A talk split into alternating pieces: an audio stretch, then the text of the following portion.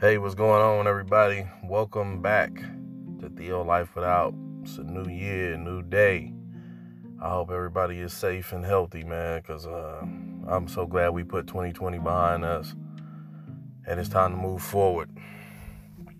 Now, I know I usually come on, you know, and I just dive straight into the topic, but, you know, I've been seeing, receiving a lot of uh, a lot of messages and there's a lot of things you know that's been going on that I definitely want to talk about. But I have a question. It's just something just for you know everybody to just truly think about. And the question is, what type of friend are you? You know, prison is doing time is built on friendships. Um, especially depending on the strength of the of the friendship and the weakness. But what type of friend are you? Are you the accountable friend, the dependable friend, or are you the self-saboteur? You know what I'm talking about? The, the, the jealous friend, the I told you so friend, or the motivating friend. Have you ever met the type of person. Have you ever met a type of person that was discouraged, broken, misunderstood, singled out, and or taken advantage of? Of course, everyone has met this type of person, but what did you do when you saw it? Did you keep walking because it actually had absolutely nothing to do with you? Or did you stay put? See to it that that person was all right. You know, before I caught this case, you know, 1999 and back, November 15th of 1999 and back. The type of friend that I am. The type of friend that I was, was I was a motivating friend. If I saw you down and out, I'm to sit and be down and out with you, but at the same time, I'm to pick you up.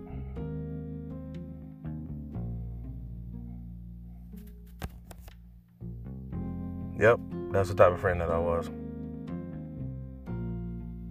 It's embedded in me.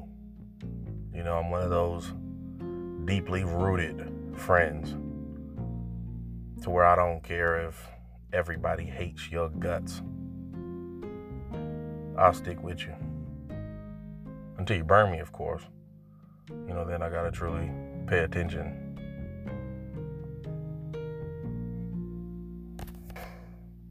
You know, I used to, you know, I, I told you guys in the beginning that I'm originally from North Carolina. You know I'm talking about? Is you know, my parents, they made a decision to come all the way out here away from everybody.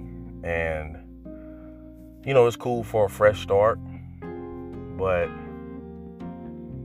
it's, uh, you know, for me as a teenager, not having, you know, I'm talking about a go to house, like if everything is going to shit at home, I didn't have a cousin's house that I could go to I didn't have, you know, I'm talking about that aunt. I can be like, hey, or hey, mom, dad, I'm gonna, hey, I'm gonna be over at, you know, cousin, you know, I'm talking about his house.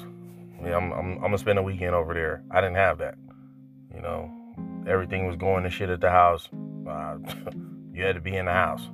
You know, that's where, you know, knowing my wife, especially as a at 10 years old, you know, 11 and all that, that's where she came into play. She was a huge escape for me because I was able to just sneak out of the house at a certain hour and just go across the street and jump that fence and dive through that window. And that's where that was my calm. You know what I'm talking about? But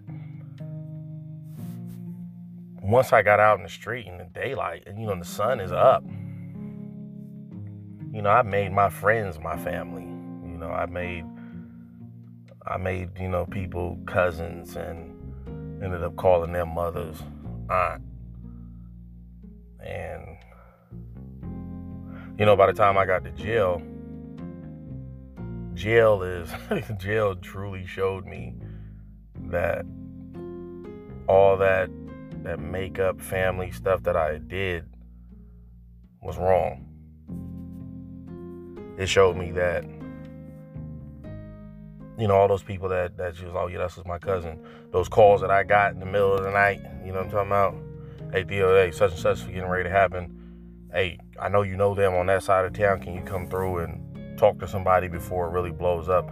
Yeah, me, you know, running out of the house and shit like it was my neighbor that was in some beef. I, you know, here I come to save the day. But as soon as I caught that case, nothing all that family stuff didn't matter. People changed their phone number, you know? And then you get in jail, it's like, you know, my first my first uh, month or so, I think I spent inside the cell. Like I wasn't even I'd come out, shower, and that was it. But and it's and you know, and it's worthless anyways, because everybody is there for something different.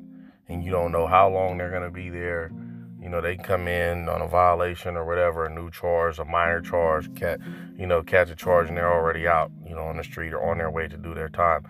Me, you know, had a murder case, we sitting in this jail, you know, for like record highs. It was almost like a contest between lawyers to see how long they could sit their clients in jail for these cases. So, you know, and plus, you know, you get in one fist fight or whatever in that jail and you're off to the hole and there's no guarantee that you're going to come back to that same floor, you know? So you really can't, you, you just build just simple acknowledgments, not friendships. You know, it's, it's an acknowledgement from other people that know that you exist. You know, when, when, when the, the going gets tough, they know you'll roll or they'll know that you won't. You know, tr- trust me, jail and and those high strung situations, it, it brings it brings out who the person actually is. And you know, there's no hiding. I always tell people when they say, you know, compare compare jail, compare prison to something. What can you compare it to? And I tell them it's just like high school.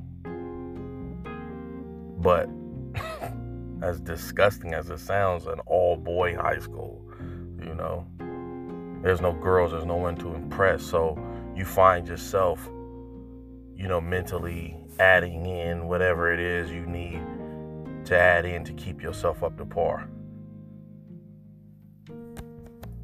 But I sat in the Sacramento County Jail for almost three years. I had one cellie for we were cellies for one full year. You know, I had been on both sides of that jail. You know, the east side, I was on five east for a long time, and then I, you know, I ended up on the west side. Um, and me and this guy, John Jingles, was cellies from uh, on four west, two fourteen, and we were cellies for one full year. He was fighting a hard case, and I was fighting my case. That was as close to a friend in jail at that point that I had.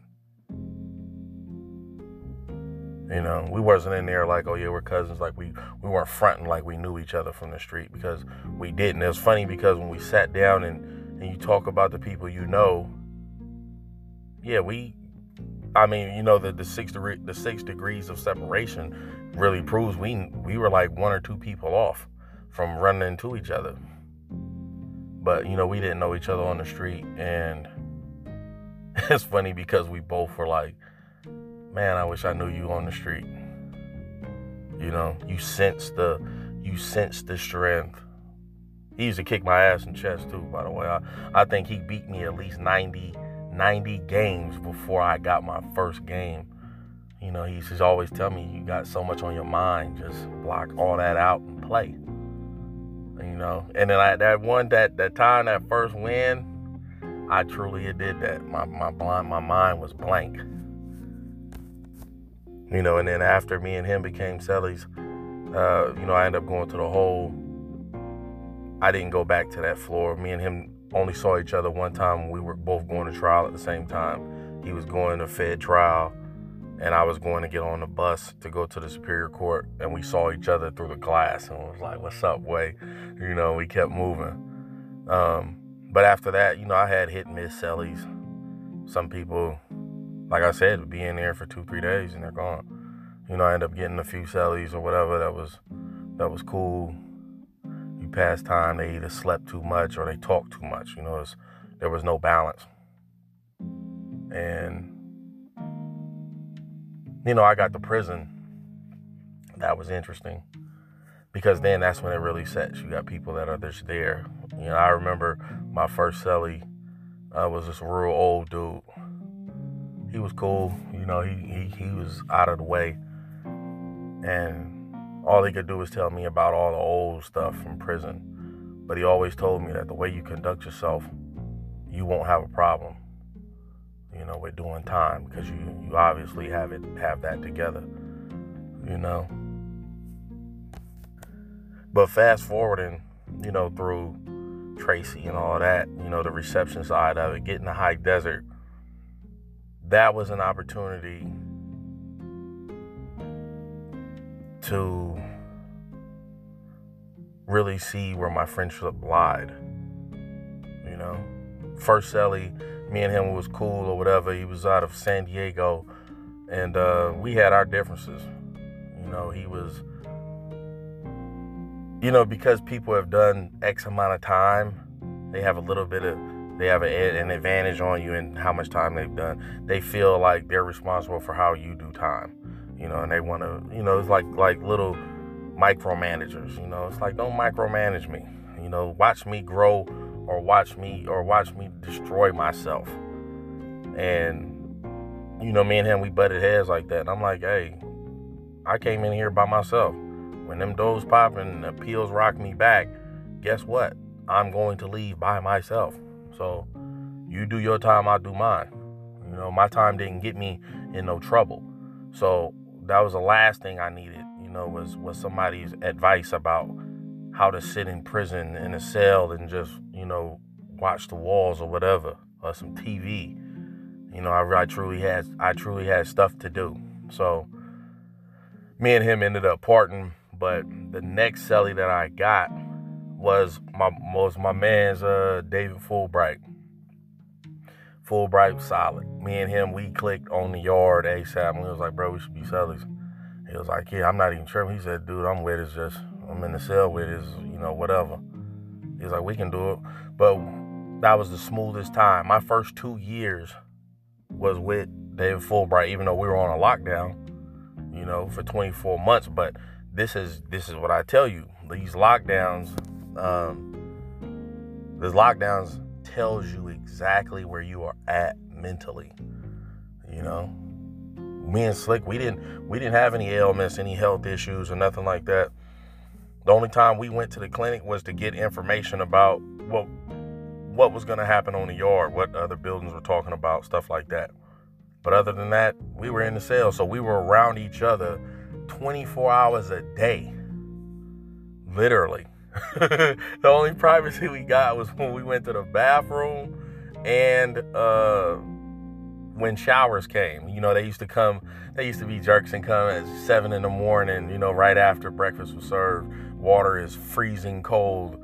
And, you know, they, they you know, they, uh, the, the, the COs was Moore and Williams, and the tower was Furtado. They were solid because they at least let us get the damn water warm, you know?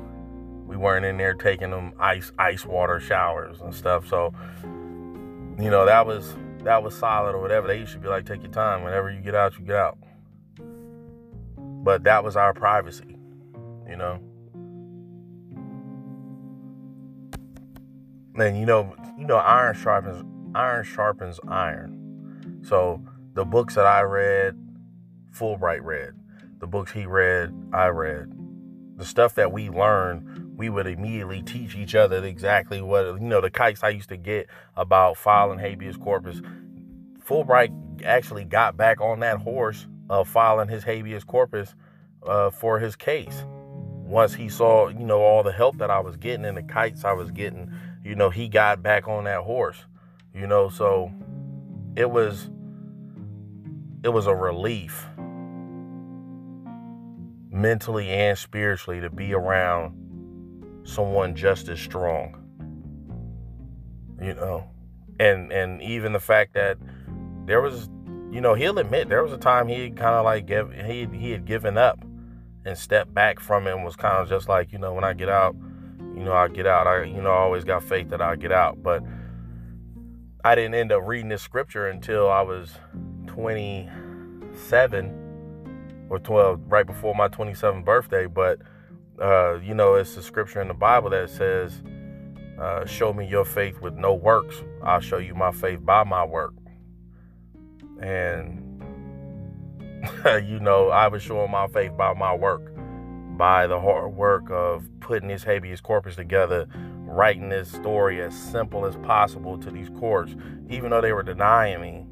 And that was heartbreaking at first when I already told you guys how I felt about that. It was heartbreaking. Uh, but Fulbright was there. He was that motivating friend. You understand?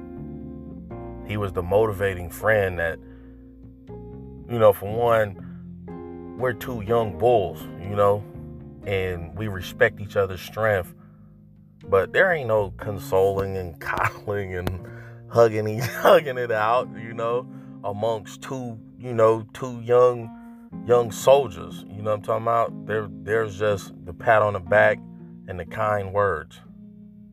Because we both know how the other is and we know give it a little bit of time. Go ahead and take go ahead and sleep on it. You'll be back in the morning, bro. It's going to be okay.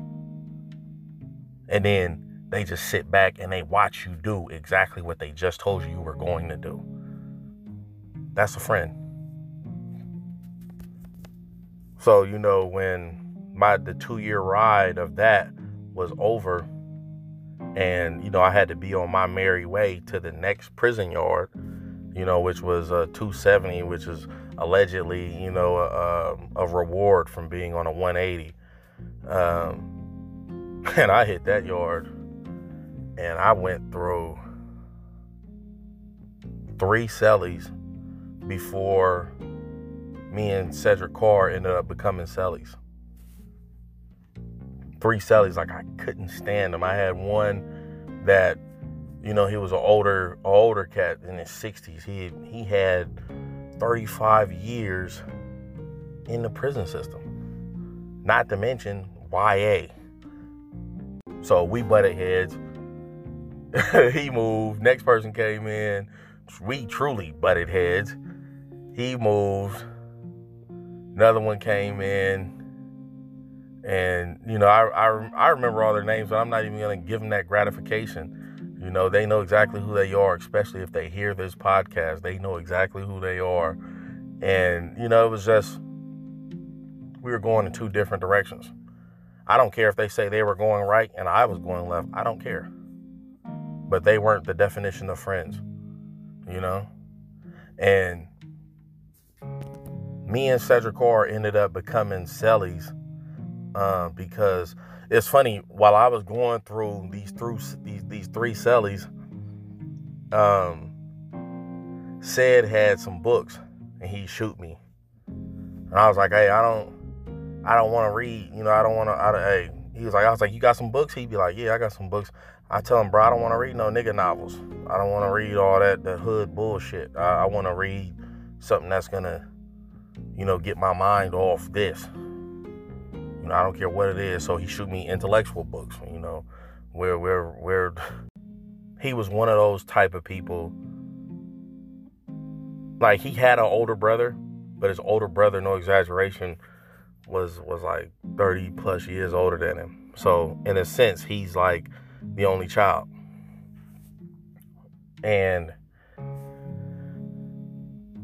you could tell he wanted an older brother that he could actually, you know I'm talking about, uh,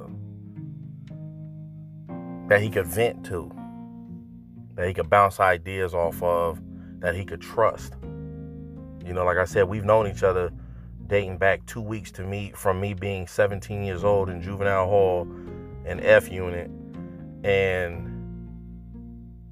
you could see it then. You know, he kind of he he hung with people that were themselves. You know, didn't have nothing to prove. So when me and him ended up becoming cellies, he knew he had that comfort with me. He knew that I that I had his back, and plus, you know, word had already traveled about how I do my time, and um, then plus, you know, in a nutshell, like I said, you know, I always wanted a little brother. Having a little brother is like is awesome, and it gives you the right to be protective. You know, I'm a I'm a younger brother. I'm the youngest of my two siblings, and my big brother is my my big brother is a genuine big brother. He's eight years older than me, but he's Rock is genuinely a big brother. He's cool. I was in the sixth grade. Me and him was the same size, so I'm wearing his clothes. and he's 18 years old. I'm 10, and I'm wearing my brother's clothes to school. You know, so but but my brother was when my brother was protective, he was like Cujo off the chain. You understand? So I had a strong idea as to how I'm supposed to be as a as a brother, as a big brother, and you know, there's there's more to it than just being protected. It's you know, it's advice, it's, it's comfort, it's it's uh, seeing to it that things get done in a in a responsible fashion. You know, you can't make me look bad. I won't let make you look bad. So mine and Cedric Carr's friendship has grown from you know us being friends to him becoming my little brother, like in a short amount of time. You know, the one thing about being out is I'm not able to watch every single body. I'm not I'm not able to watch everybody the same way I could watch people in prison because in prison we're all in the same building. You know what I'm talking about? You you can there's always somebody in the window. Bro, I don't care if it's two in the morning, I don't I don't I don't care if it's at high noon. There's always somebody in the will in the window to see who comes and goes, who talks to the police, you know, who's doing something suspicious or who's doing something solid. There's always somebody watching, but out here is you can be whoever you want to be. I don't have the energy to uh fabricate my friendship. You know, I'm an open book. I can genuinely tell when I meet people if I would like to be able to be around them a little bit longer to see who they are. You know, my grandmother, she had this saying. She told my mother and all her kids, and then my mother, of course, in turn told her kids, said a person can only hide who they truly are for so long. You just have to give them time. And you know, being out, I've met I've met my handful of solids. You know, I send about a thousand good morning texts. You know, and those that respond back are the ones that I continuously do it with and for. You know, because I truly mean good morning. You know, we woke up this morning. You know, I mean, especially now. You know, we we got 2020 behind us, but you know, the whole coronavirus, the pandemic, all that isn't behind us. So there are a lot of people like my man Ozone from Breaking. Are you kidding me? Just dropped, just dropped dead. Tested negative, and then he turns around and and wakes up with a with wings on his back and a halo over his head. So when I send my good morning text out, I truly mean good morning. You know, glad glad we made it another day. You know, and I've come across my share of snakes, man, since being out. And this is only, you know, three years and three years and three months. And I've run across people that have said they were one way and they were the complete opposite. I've ran across people that said they were one way and they truly are. They are deeply rooted in who they are. And I salute you 100%. But the one thing that prison taught me is, and even my past life, what all that has taught me about what type of friend I am. Now, you know, I'm a husband, I'm a father, I'm a cautious friend. I look out for the best interests of us, for me and my friends. I want us to do well. I'm not jealous of anybody's success because I know my time is to come. You know, that's that's the definition of true success. You know, when it comes and it sits in your lap, you know exactly how to handle it. But recently people have shown me that they can't stand my success. And, you know, from my perspective, I'm not that successful right now.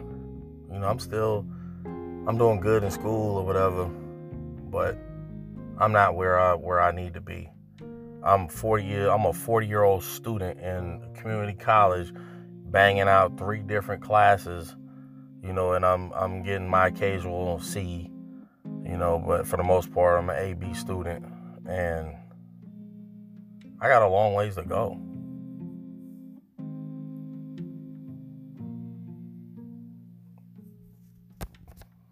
And one thing that being out people see is you know when you have the type of personality to where you will you would give the shirt off your back for somebody i'm gonna give you some advice if you have that type of spirit do it for a complete stranger do that for a complete stranger. I mean, a person that once you give it to them, there's no exchanging numbers, there's no nothing. Here, in turn, that blessing will go so much further. You know, I got a, a, quick story for you before I close out, and this is a good one too. Me and uh, my wife and her friend, who I call my sis Tish, um, they were having lunch downtown at the cafeterias, like right across the street from the Capitol. They were having lunch. Uh, it's funny because I was on the phone with Ced when I walked in the cafeteria. You know, I let him and I let him and Tish talk on the phone real quick. You know, say I was like, man, it sounded like a thousand people in there. I was like, bruh, I'm like my wife and her friend having lunch here. Say hi. You know, and but after that lunch, you know, I walked my wife out and she got in the car and there was this homeless guy, this homeless dude I always, I used to always see when I was, you know, before I started driving. Uh, I was always, you know, catching the light rail and he'd always ask for money or you'd see the guard coming on the light rail ready to bang out them tickets, you know, for you riding without paying for a ticket. And I gave him one of my extra tickets one day and he told me, God bless you and he told me your reward is in heaven. I'll never forget him. Uh, I end up seeing him again. I'm coming out of the cafeteria, and he says, I would like for you to have this money. Tried to give me a homeless guy, a homeless guy. He's probably about six feet, lean build. You know what I'm talking about? Stringy blonde hair. He had hair like a like a golden retriever. You know what I'm talking about? He and he was like, I'd like for you to have my money. I was like, I said, I thought it was supposed to be the other way around. I'm supposed to give. He was like, no. He was like, I would like my blessings in heaven. I'd like for you to have my money. And there was uh, some kids coming, teenagers, probably late teens or whatever. They was coming. I said, why don't you give them your money? You know, they might need it a little more. He looked at him and he was like, nah. He said, if you're not going to accept my money, I understand, but I just want my blessings in heaven. And then he said, I was like, well, you definitely gonna get your blessings in heaven, man. You have a good day. And right when I'm spinning to walk off, he says, Can I have a hug? a homeless dude says, Can I have a hug? And I was like, man, you can't tell me, you know, all this this this godly nature you can't tell, you can't run that by me before and then spring on me, can I have a hug? And I was like, you know what? Absolutely.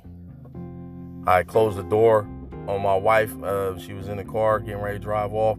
I walked right up to him and I embraced him like like he was Cedric Carr or David Fulbright, and they were just getting home. That's how I hugged that man.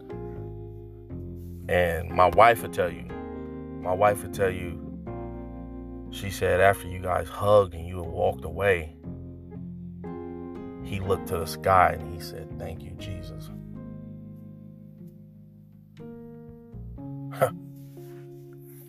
That's crazy. But like I say, what type of friend are you? I sincerely appreciate you guys listening to this today. And any questions or comments that you have, feel free to drop them on me. I answer them as we go along. All right. Thank you again for listening to Theo Life Without. Happy New Year. Stay solid.